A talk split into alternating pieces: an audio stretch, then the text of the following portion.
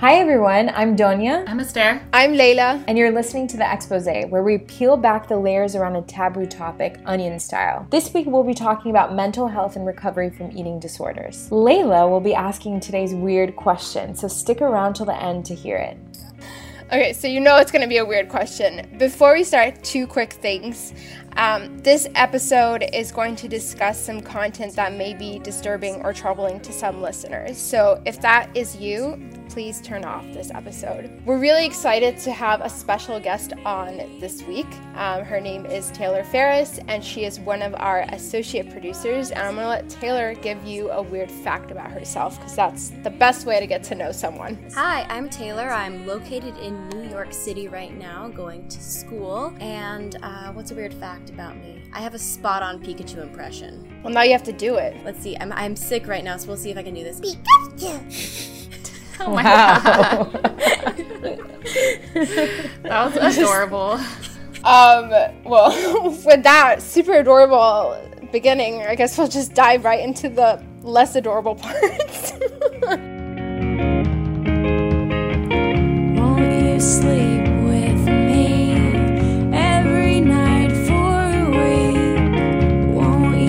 you just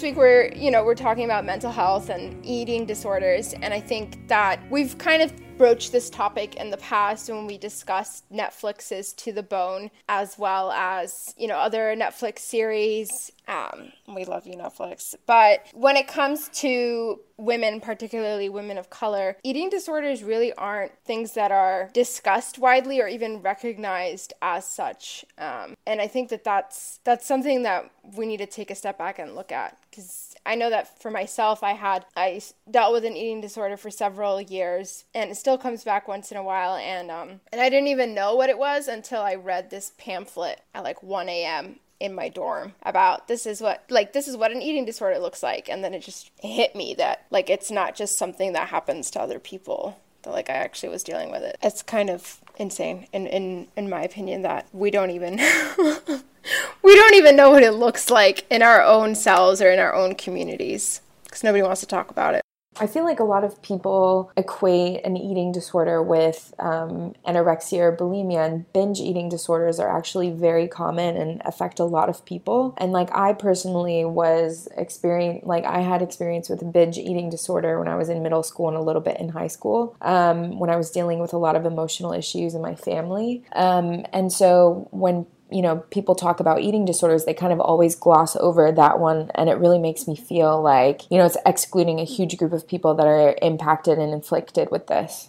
Yeah, exactly. And like for me, I had atypical anorexia, meaning I didn't get to a point where I was severely enough underweight to be classified as normal, of having normal anorexia. And for a long time, I didn't realize I was sick. Uh, because of that fact, I thought that only, I thought that only like very, very thin people were like had the privilege of being like labeled this, this like sickness. And so I didn't think I was sick, and um, on top of that, like I didn't ever miss like my period, which is also a huge like it's uh, you're supposed to miss it three times to be able to be uh, to be able to be um, classified as having anorexia, even though I was extremely sick and had heart issues because of it. So I guess before we move forward with the episode, um, I think one thing to kind of clarify is what our ethnicities or our heritages are, because I think that will kind of help put a, like a better understanding of like where everybody falls. So I'll pick on Taylor since she's the guest. Why don't you tell us where what your heritage is? It's messy. Um, no, I'm uh, so I'm Latina, but I'm Chicana. So my mom is uh, Mexican and my dad is white. Yeah, that's pretty much what it is. But it's also there's complications in along the way because like I'm a white passing Latina. That's essentially. Yeah, I'm in a similar. Well, no, def- we're different, but I'm Hispanic, but not Latina, so come from an immigrant, undocumented family, and uh, but I'm white European. So I'm half Syrian, half Danish. Uh, I'm an immigrant and I'm Muslim. So within my faith and predominantly immigrant communities, I'm seen as white passing, and to you know America and the world at large, I am not seen as white at all. So it's a weird space to kind of interact within. It's like a little playground. um, so I am an Iranian American. Both my parents are from Iran, and um, I think so. Depending on where I've been, um, I'm either white passing or people identify me as a person of color. In Florida, I grew up in Florida, and because I have you know darker features, people often thought that I was Latina. Um, and in New York, where I went to school, people thought I was Arab American, and then some people also thought maybe I was like Greek or Italian, only because the the features are kind of similar. Uh, for the most part, I think I've people have ident- identified me as a minority, but I guess sometimes I am considered white passing. I think it's really important to consider um, eating disorders and, and mental health related to eating disorders as an intersectional issue, and you really have to take it in light of of your background because I think for me like being a part of the Middle Eastern community we don't really talk about eating disorders. And um, you know especially for my mom it was something very difficult to cope when you know my doctor was like well I think Donya is experiencing like um, a binge eating disorder. That was something that for my mom it was just like you know like she was eating too much and she needs to lose weight. And it, it didn't really um, occur to her that it was related to like mental health issues that I was experiencing at the time. And for I think that is because of you know how my mom raised and a huge taboo in our culture when it comes to um, mental health issues and eating disorders. So I think it's really important to take that um, into consideration and, and consider this issue a very intersectional one. I agree with that, and it, I thought that it was very interesting that um, well, first of all, I think it's important to acknowledge that we are all white passing in certain communities, right? And so there are limitations on how we can discuss this topic from our own personal experiences. There are other folks um, who will have a different experience because um, they are explicitly brown and black. But I think it's also interesting that we that each of us is actually um, maybe identified in certain communities as a person of color and in others as um as white because I do think that that actually um, it affects the experience that we have with mental health issues and our own perceptions of our body. Because, for example, um, I grew up in Utah, which is a very it's mostly white, and the culture there is really I, I feel like white Americans their ideal beauty um, and what has been like standardized as beauty in this country is like a thin white woman. And I have, I'm like a lot curvier than that. I have darker features. I have like, um, you know, thick eyebrows, a big butt, like,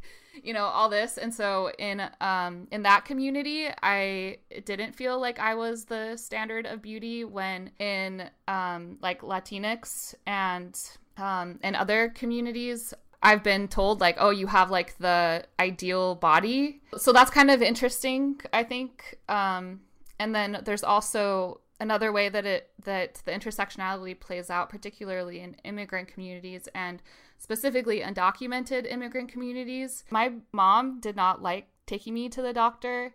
Um, we didn't have insurance for a while. Like undocumented people often don't have access to healthcare, and so like we and then there's also like stigma around um, mental health. So I had a lot of body issues as a kid, and not once did anyone ever think to like take me to see someone to to like deal with that. Like mental health was just not discussed, and we didn't really have access to healthcare in the same way as other people did. Yeah, going off that, um, I had a similar or I had an experience that had some similarities to that. So when I um, first developed an eating disorder, it was when I was 14, I think. Um, and at that time, my parents were going through a really bad divorce, and um, all of the money was either going to like uh, treatments for my grandma, who was having a lot of a lot of health issues at the time, or lawyer bills and like that was a time in which we were really struggling um and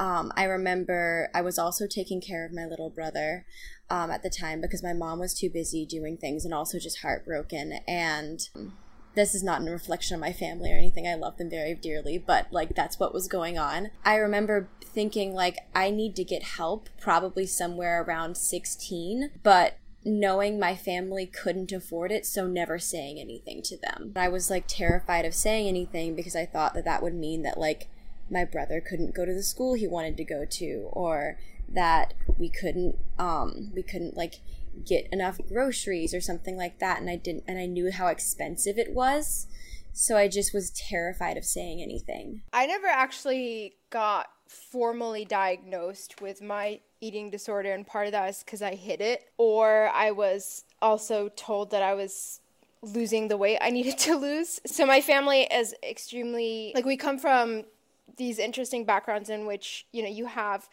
like simultaneously in my family so i have seven siblings you have people who are big boned and people who are bird boned um, as we like to categorize in my family and so as someone who was homeschooled and and also the oldest of the family um, and dealing with chronic depression since i was probably about 10 years old um, an anxiety that just has been beautifully developing into the little butterfly that it is now. God damn you, anxiety. Um, you know, I I didn't really realize it, but I coped a lot by when I was younger. I would smuggle bags of chocolate chips into my room and just eat them, and then um, that led to me being gaining weight pretty quickly and, and still being like a normal weight size but you know as a teenager i was like curvier than my siblings and then um, going into college i remember um, towards the end of my sophomore year or like sophomore i'm trying to think like because i remember writing it down but basically i wrote down on a post-it note um, I used to keep like all of these tiny stickies like all over my calendar and like in just the most random locations. I would find them months later. And I remember I wrote unconsciously, like I do this thing where I haven't eaten potato chips in over 15 years because I decided one day that I don't want my skin to be oily. So I like said I don't like potato chips, and now I actually have like I get really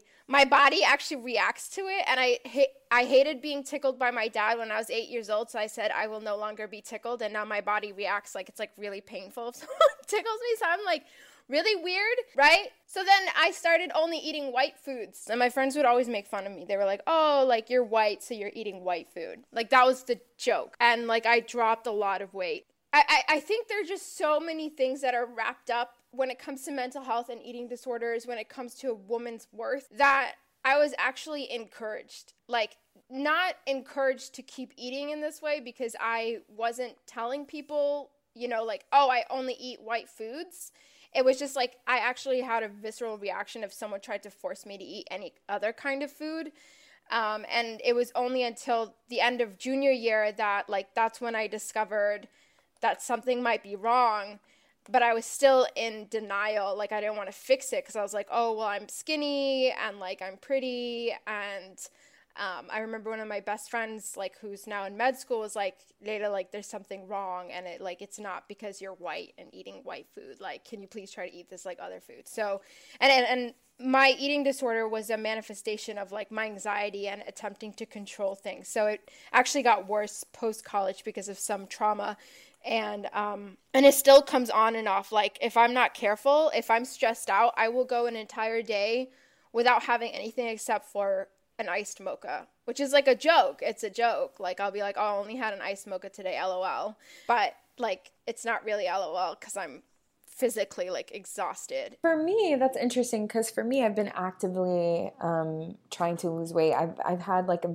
a basically i've had a journey with my weight my entire life. Um, and a couple years ago, I decided I really wanted I didn't want to fluctuate anymore and I wanted to do this for me. Um, so about a year and a half ago, I started like my journey and I lost, I've lost 85 pounds so far. And um, I have like for myself, like I, I have like about 40 to 50 more that I want to lose. Um, and for me, it's interesting because one, I hate when people are like, oh my God, 40 to 50, why? You look great. But you know, for me, it's like, it's it's like a personal thing. It's it's for my own happiness. It's not really to please anybody. Um, and secondly, when people are just like, "Oh my God, you look so pretty," and like equating like beauty with how much weight I've lost, when when people tell me that, and I'm always like thinking like, "Oh, I guess you didn't think I was pretty when I was overweight, but now that I've I've lost weight, I'm like so pretty."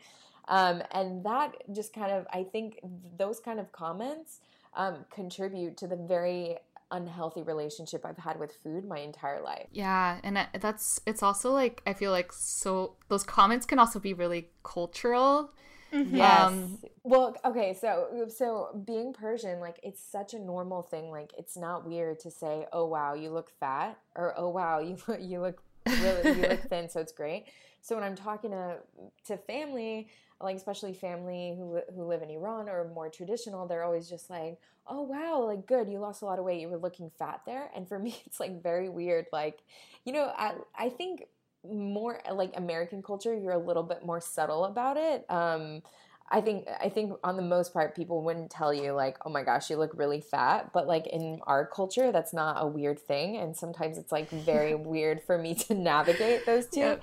And I'm I, I want to get really offended, but they don't mean it from like I don't think it's intended to be offended. It's just kind of a, a very matter of fact thing. Weight in our in our culture, you know, like, yep, you look fat, and and I totally. hate and and I hate also that, like, oh, I hate also that fat is the word used. A lot of times for me, like there's a different word used that's kind of like chubby, but in a cute way, like with little kids. Mm-hmm. Um, and yeah. I think in that way, it's like, okay, I'm 24. I don't really want to be, really want to be classified as that anymore. Yeah, it, it's very similar in Spanish culture as well. Um, to just constant like the way that you tease each other, compliment each other, especially like you know with your mom and even your dad. Like my dad does not there's like no boundaries around like what he can say about my body you know? And so, so sometimes it's like you know i remember one day i was um i was shopping with him um for a dress to wear to my sister's graduation. So i was shopping with my dad one day um for a, a dress and i found one that i liked that was shorter um so it was like above my knees. And this he may not i don't think that he was thinking about it in this way um at all. Like we've had a conversation about it since then. Um but he was like oh you know you don't have the legs for that dress. And i was like so hurt by that because i have a complex about my legs. And uh and to have him like you know speak into that and it's like my father and um yeah, it just like sucked. But I think that some of that also came, he's like very conservative religious guy. And, um, you know, Mormon culture is all about like modesty and there's a lot of like slut shaming and all of this stuff. And so I think some of that was also coming from like, you know, he's like, that skirt is too short. Um, but yeah, I, there, yeah, it's like your body is just there for people to comment on in Spanish culture and there's also cultural things about like you know there's pressure to eat too. So it's like all while they're they're criticizing your weight and telling you like you're too skinny you're too fat um they're also saying eat everything on your plate. You know it's rude to say no when someone offers you food. Um and it's like oh my god what am i supposed to do? Like yeah it's very confusing it's difficult. It really is difficult if a culture is built around both making sure that you're hospitable, but also making sure that as a woman you're you're abiding by the standards that everyone else is setting. Like I've had that like I'm not encouraged to wear certain outfits. or like now that I have bigger boobs because shout out to weight gain that also helped my boobs. then I should be covering my boobs, but I'm like when I didn't have any I was like trying to accentuate like what little I had because I was like proud of them, and now I'm like, what do you want me to wear? Like a friggin' burqa? And that's I'm allowed to make that joke because I'm Muslim, guys. I'm allowed to make that. I was gonna say that. Like I make that joke, and I'm like, it's okay. It's, that's my that's my people's. the boob thing is so real though because like after I like quasi recovered for like the what first maybe second time, it's been a long time, a lot of times, but um I like I never had boobs. Like I never did. And then so like I'd say like junior year of high school, they just came and I was like, "What do I do with these? Oh my god." And like somebody from school was just like, "Where did those come from?" I'm like, "You know, I really have no clue. I had a clue, but like um I was like, "Where did they come from?"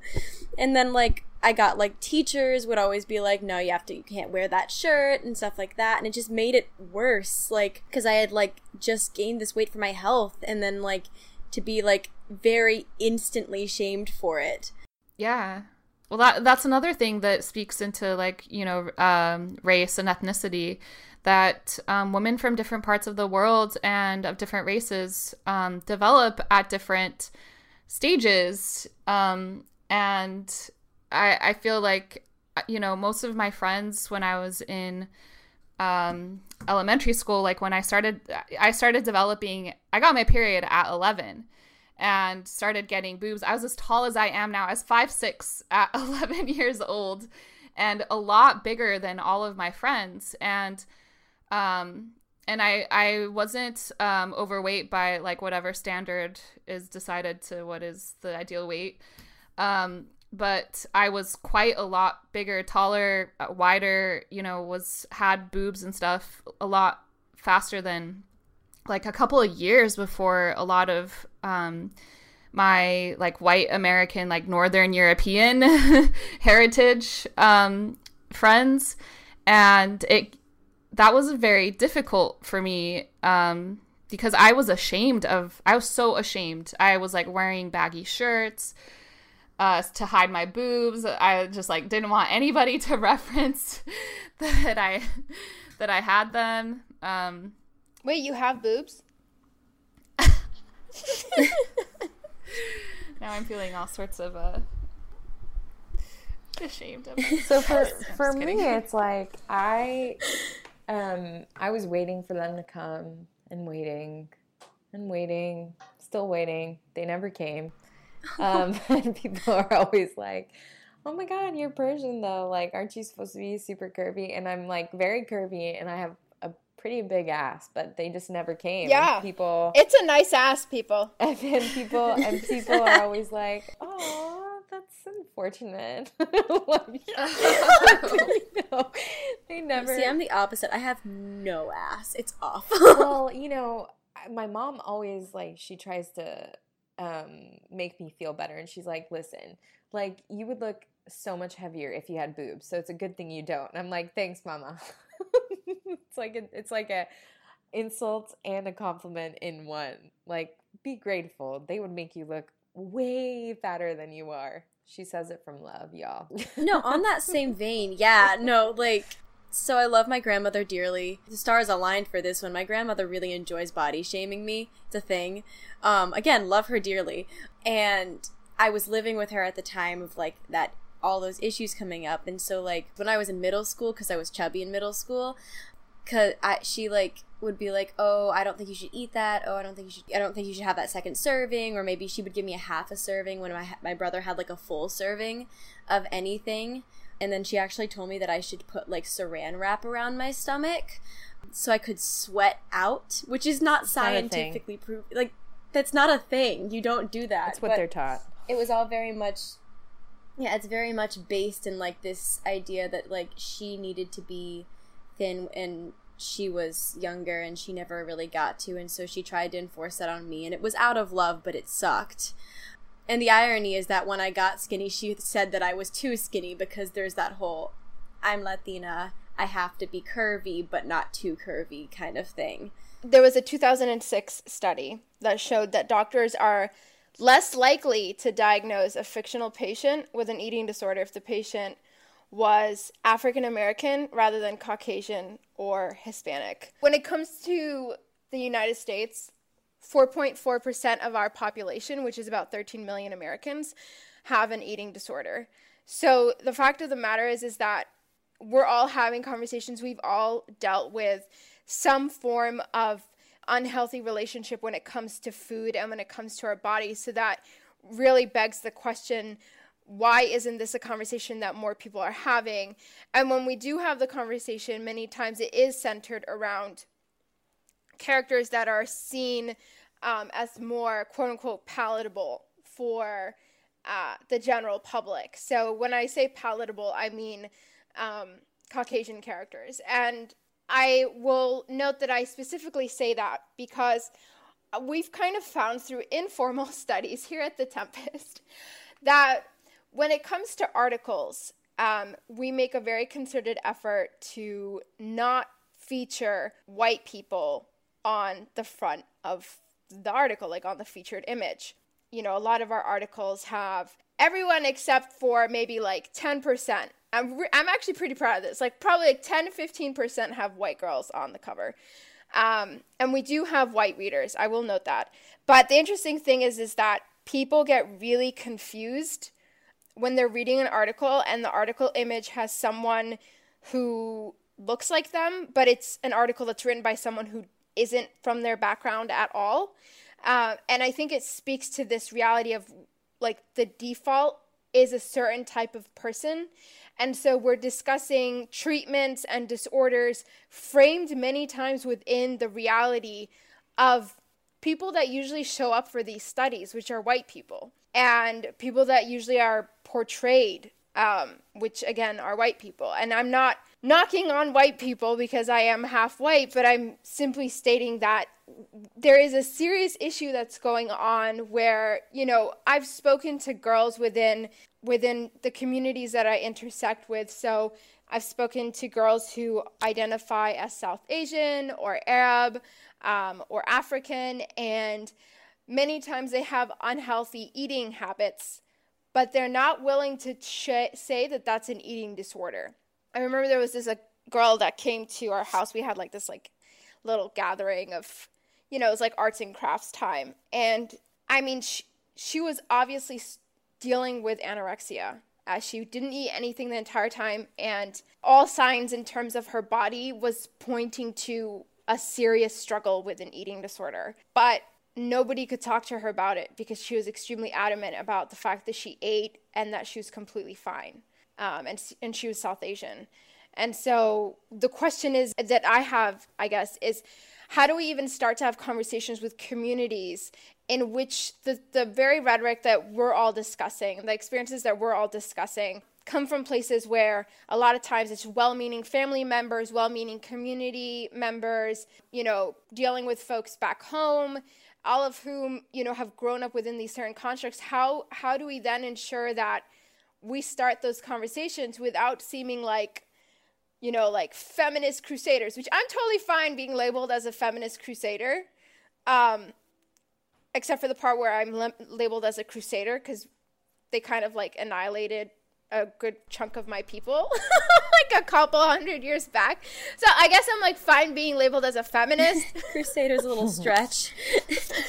yeah, it's a little bit of a stretch, but but the question a feminist champion. Okay, so the question is really like what do you guys think we need to do? And this isn't just for those of us in the conversation right now, but if you're listening, you have ideas, like feel free and reach out because like we we do love your ideas but what are ways that we can have those conversations especially with younger with younger individuals that are growing up because i i, I see issues you know even in in those that are younger than me in my family in my community that they're dealing with it too. And sometimes they're able to put a label on it. Other times they don't know what that label is. They they haven't been told that this label can apply to them. So what do we do? So i think there's a variety of answers to that question. Um, so i'll just speak from personal experience on on ways that i have handled this. Um, because i feel like we are getting assaulted at home you know about our bodies. When we go outside and in the media that we're um, digesting, and then um, you know even just the way that we talk to each other as women.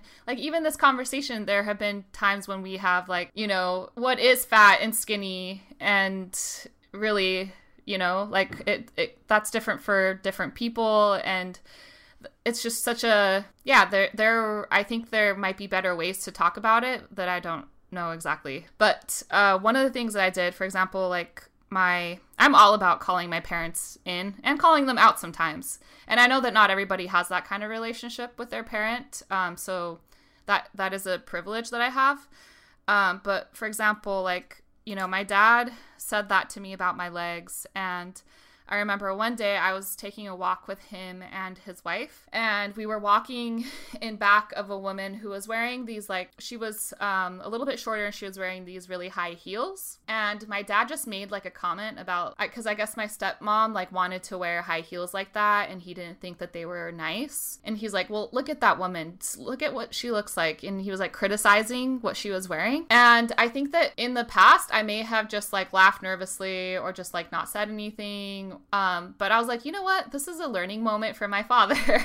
and so I told him, I was like, I was like, Dad, why are you like what are you doing here do you think that you have the best fashion sense look at what you're wearing maybe that wasn't the right approach to like shame him for his own wardrobe choices but I was like, you know, don't be so judgmental. And I really like kind of used his faith, you, you know, like called him up to his faith values. And I was like, Dad, like, is this what Jesus would do? Would Jesus like walk around and like tell women not to wear high heels because he doesn't think it looks nice on them? And so that actually, I was really surprised that my dad because my dad didn't react defensively he was like yeah he was it was like a come to jesus literally moment for him and he was like oh, you know what? Yeah, I guess you're right. Yeah, and then I, you know, I had a very explicit conversation with him about how he made me feel that day about my legs and um and that was real that was like a good bonding moment for us and also yeah I, I just i'm all about like explicit communication and i know it's a lot easier said than done but i think that if we can like really check our families on this stuff you know gently and and with respect uh, but i think that that we could come a long way, at least um, with our families, if we were explicit. So I want to like I guess bring in how I got better, which was a mixture of my own, uh, my own like coming to realization that this is not healthy. It's not sustainable. I'm not going to be able to do the things I want to do if I can if I continue to like abuse my body like this. And on top of that, like the like internet community is a great and dangerous and terrifying and beautiful place um in the respect that like tumblr ironically which again tumblr you need to be careful with because there are some really terrible communities where people really like romanticize it to the point where it's actually terrifying and give you tips and things like that. I'm not even going to say the tag right now, but in case there are people who are listening who are interested, it's not hard to find, but I'd rather it be harder to find. Um, and so there are communities like that on Tumblr, but there are also recovery communities on Tumblr and people who have their who tell their stories, explain like um, explain exactly like how much you should be getting how much you should be getting in calorie calorie wise or food wise when you're like making a recover or doing recovery because you're going off of a deficit. Um, and like there were just these pro or these programs online and like just googling and like looking up like how can i do this? And if you can have a medical professional that's phenomenal. I would completely recommend that because that's a lot better. But if you're like me who was terrified of the money aspect of it who didn't want to get help because didn't she didn't think that like we could afford it. I that was the way i did it. And then when i came to college i was lucky in the respect that i go to a college with like these programs. But when i came to college i finally like i was on the insurance there. So i just um i went to primary care one day and I was like, I want to, you know, set up an appointment with the eating disorder specialist because I feel like I'm not fully better from this yet. And like the entirety of my freshman year, I worked with her and it was phenomenal. But also, like, I think it wouldn't have be- benefited me as much had I not had that, like, research and like community prior to. So uh, I, I think that representation is um, also a way that we can um, support people in feeling comfortable with who they are and what they look like. Um, and uh, that's why I really believe in The Tempest. And I'm really grateful that it's around because it uh, I, I really think that we need more platforms um, that center women of color and marginalized women and um, gender nonconforming people. Um, yeah, and just have people sharing their stories and and seeing more diversity out there because I know that that really helped me start to become more comfortable with who I am in all aspects of my identity, um, and really help heal me um, emotionally, mentally, physically. And I'm still on that journey, as I'm sure we all are. Um, but if you are going through this right now and you are um, in the depths of despair um, and really need a, um, an ally and some support in this, um, you can call the NEDA helpline, and that is 1 800 931 2237. So reach out to them if you need some support. We'll note that we're we're here and we do share um, of course, we have a lot of stories about people who have dealt with mental health and eating disorders, but we're not trained professionals on this. And that's something that's really important. You know, getting feedback and getting support from your friends and family or just people on the internet um, or on Instagram is great. But at the end of the day, if it's a possibility for you at all to go to the doctor um, or go to your therapist, or someone who has training in this sort of thing, I tell people this over and over again you're not, I can't fix you. Like, I, I don't have a degree in that fixing part. But I, but it, it's really important to note that the help that I got came from my time at therapy. It didn't come from my friends. My friends are there to support me, and they're there to to um, gently encourage me, but I'm also a very stubborn person. And I get really agitated when someone tells me to go eat food. So, um, if I don't feel like it. So, so therapy was where I got my help. So, this helpline is there, and we'll include it in the show notes um, on the episode itself. And, you know, we of course have resources on the site, but really understand that I was once told that I could get therapy from my mom, and I love my mom to death, but no. Nope. No, I cannot do that. I love my mom. No, no, no. That's probably part of the reason I need therapy. So, yes, exactly. so all right, let's wrap this up. Laila, can you ask us your weird question? Yes. And this is coming from literally out of left field because I'm coming up with it right now. So Let's hear it. let's do this. I'm traveling to Germany uh, on Saturday, and then I'm going to Dubai for a week. So my question is, is if you could go anywhere in the world, where would you go? But I don't want to just know where would you go. What is the weird thing that you would do there that you cannot do back home? That sounds colonialist to a certain extent. So I'm saying if you could go anywhere in the world, whether it be fictional, real life, or historical, what would you do? Where and like where would you go? So Okay, I'm you're gonna put, really adding fictional in there. Basically, am. Adding like, fictional in there because okay, cool. I appreciate that because this is a triggering question without some imagination for me. There you go. See, see, I know Esther. Uh, yeah, and myself. 'Cause we just literally had um, at this time of the recording. Yesterday was National Indigenous Peoples Day because fuck the white guy that decided to come here and ruin everything. so, because Taylor is our guest, um, Taylor, you get to go first. Okay, this is rough. Um I just have a lot of places. Like first I was like, "Oh man, I'll just say like a country and then I'll be like, I don't know, it's pretty." And then you you added the fictional part, so I have to like ugh. I'm like torn between Narnia and Hogwarts, but oh. probably mm. Hogwarts. But what would you do there? Be a wizard, be like Hermione, and literally never stop studying. Because, like, why would you stop studying if it was magic? Like, I, I feel a lot. I feel very personally connected to Hermione for this reason. Like, I feel like they don't. People don't understand that she's so, so studious because it's literally magic. Yeah, It is Yeah. very exciting. Yeah. So that's probably where I'd go. I mean, Narnia is cool and all, but I think it'd be Hogwarts. Thank you, thank you for taking my answer, Taylor.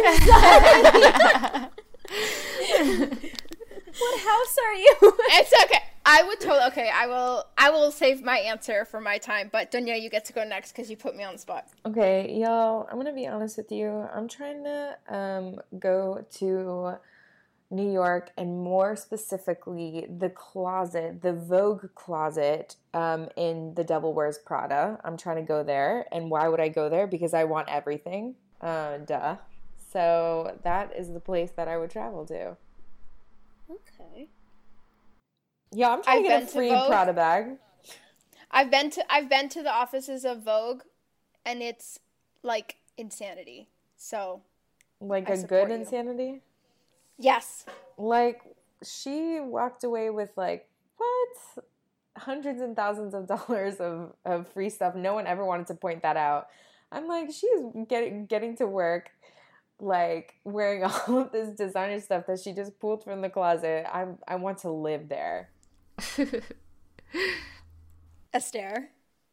So I feel like I like this it's been kind of a rough weekend, so I'm in need of some TLC. And so the place that I would love to be right now is um you know in the um the book The Wrink- A Wrinkle in Time Yes. they go Yes. to Anti Beast and it's Yes! those Oh my gosh, yes. those, those big furry animals that don't have eyes and they like communicate um non-verbally and they just like hold you and heal you yes. that is where i'd like to be right now i just be like, like to be cuddling with anti-beast I'm literally That's such a good crying. That's such a great answer. I'm so happy you said that.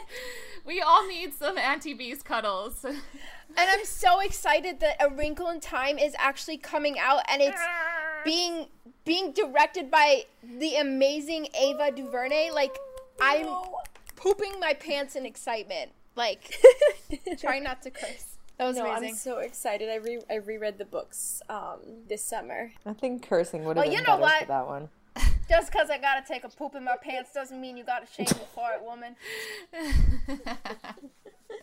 Okay, okay. So my answer, I can't follow up with Estera's answer. Um, so I, I'll give you a two part. It's a two two places because Taylor did that too, so I'm okay with it. Um, the first one is Peter Pan, like, but not not okay. So I don't actually like Neverland because it's pretty depressing, and if you read the books, it's just really depressing. So I want the ability to fly. So I would actually choose my dreams. I would choose my dreams as the place that I want to live in because my dreams are basically novels. And the other week I dreamt that I was um, from Kill Bill and I was an assassin. But basically, in all of my dreams, I can fly and I'm fucking awesome. So I want to be there. like, I want to be there right now. It's great having anxiety because your body works extra hard to keep you asleep. And so I get the best goddamn dreams out of it. Nice those are powerful Yeah, so flying, fly, I, and I know that in um, dream languages that that it means you're on top of your stuff, which is why I find it kind of ironic because that's not really always the case. But I think that flying is so cathartic in a way because you can just l- let go, like you just fly. So can you control your dreams sometimes, but like other times, it's like I mean, I've honestly, I still have like I can still remember them. So I've always wanted to write a book about like from my dreams, but it won't be like the Twilight bullshit. It will not be a sex dream that I then turn into a book. Um, anyway, with that lovely outro, thank you, Laila, for the, as usual, X-rated outro. I am embarrassed. So we're we're gonna close things out. Um, thank you so much, Taylor, for coming on and sharing your wise insights, and we would love to have you back on. So expect that to be a reality. um, Taylor's like, I'd be pleasured. No, I would be pleasured. Oh, you will be pleasured. oh, no. I should have seen that coming. I really. Sorry, I couldn't help it. You just set it up so good. Esther, you were amazing because I was like, how do I say it without being really creepy? And Esther just knocked it out of the park. Just no leave shade. it for the queer. Sorry, I didn't mean it that way. I hope you didn't feel disrespected. No, no, I don't. love to I don't. you here. We're good. That was amazing. Um, with that, thank you, dear listener. Um, the expose is produced by Narmin Sayed, Suha Sabith, Esther Meronio Baro, Donya Nasser, Mary Morrison, Taylor Faires, Beverly Wakiaga, and me, Laila Alawa. We put out new episodes every Wednesday or Thursday. You can find us on SoundCloud, iTunes, Stitcher, and Podmas. Go to thetempest.co for more information, breakdowns of each episode, and the link to our Twitter so you can keep up with us all the time. And I'll note this our spring fellowships just opened up. So if you want the quick URL, it's thetempest.co slash fellowships. And I can tell you that our fellowships are the shit. That's also because I'm the founder. Um, but Taylor, Taylor was a fellow. And um, I'm assuming she doesn't think the fellowships were shit because she's still around. yeah, I stuck. I stuck around, so it's. I can vouch. It was great. good. You're, you, I was like, she can either vouch was great or it was it was it was doable. Um, yeah, so you should apply. Uh, The expose is brought to you by The Tempest, the global media company changing the narrative of diverse millennial women. You can find our playlist on Spotify and 8tracks to spice up your music library. Trust me, it's amazing. We update it after every episode. If you have any suggestions, complaints, or funny jokes that you'd like to send us, email hey at thetempest.co or tweet us at the expose show. We'd love to hear what you think, and for those who want to send us death threats, feel free because we love them. See you next week.